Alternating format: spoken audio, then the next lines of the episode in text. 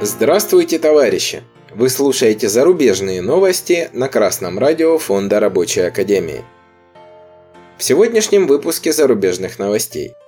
В Индии на забастовку вышли около 200 миллионов человек. Медицинский персонал в Финляндии начинает забастовку.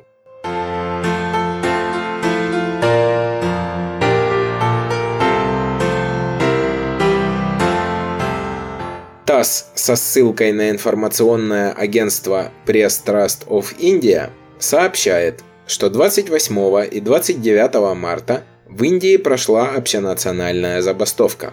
Бастующие требовали от правительства отказаться от приватизации госпредприятий, увеличения заработной платы, справедливого распределения доходов и равных прав для рабочих. По мнению организаторов, в акции приняли участие около 200 миллионов работников.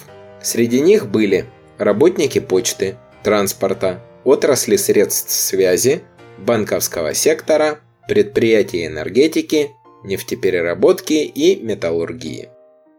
Отмечаем тот факт, что трудящиеся Индии в последние пару лет активно отстаивают свои права и интересы. Красное радио Фонда Рабочей Академии освещало общенациональную забастовку фермеров и рабочих Индии 2020 года против законов, которые отменяют продажу их продукции по фиксированным государством закупочным ценам. Тогда на улицу вышли почти 250 миллионов индийцев. Такая массовость и организованность хоть и существенно усиливают аргументы протестующих, но все же пока этого недостаточно для того, чтобы правящий класс учитывал интересы трудящихся при принятии решений. Этому должны предшествовать многолетняя работа по организации трудящихся в трудовые коллективы, разъяснение в трудовых коллективах истинных причин текущего положения трудящихся, а также освоение трудящимися методов управления производством.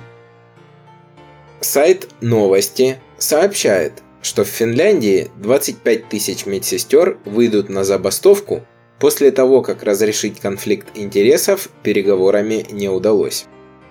Решение, которое предложил государственный посредник по улаживанию трудовых споров, профсоюзные организации медиков не одобрили.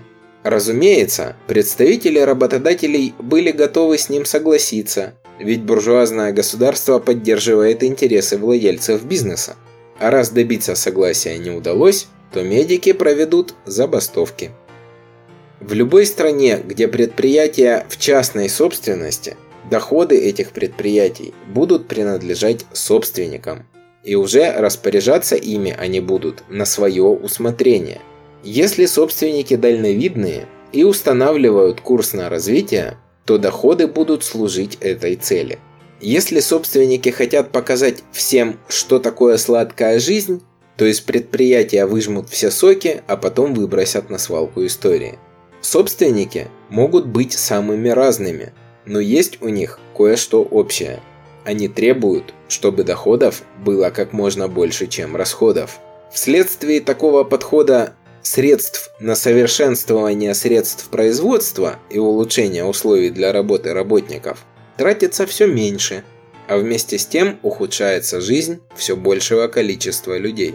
Поэтому, неважно где и кем вы работаете, в Финляндии, в Америке, в России или в другой стране, знайте, что там, где производство в руках кучки собственников, трудящимся жизненно необходимо бороться за свое благополучие – для этого объединяйтесь в профсоюзы и приступайте к коллективной борьбе. В одиночку рабочим не победить. С вами был Гамилаури Петр. С товарищеским приветом из города Ростов-на-Дону.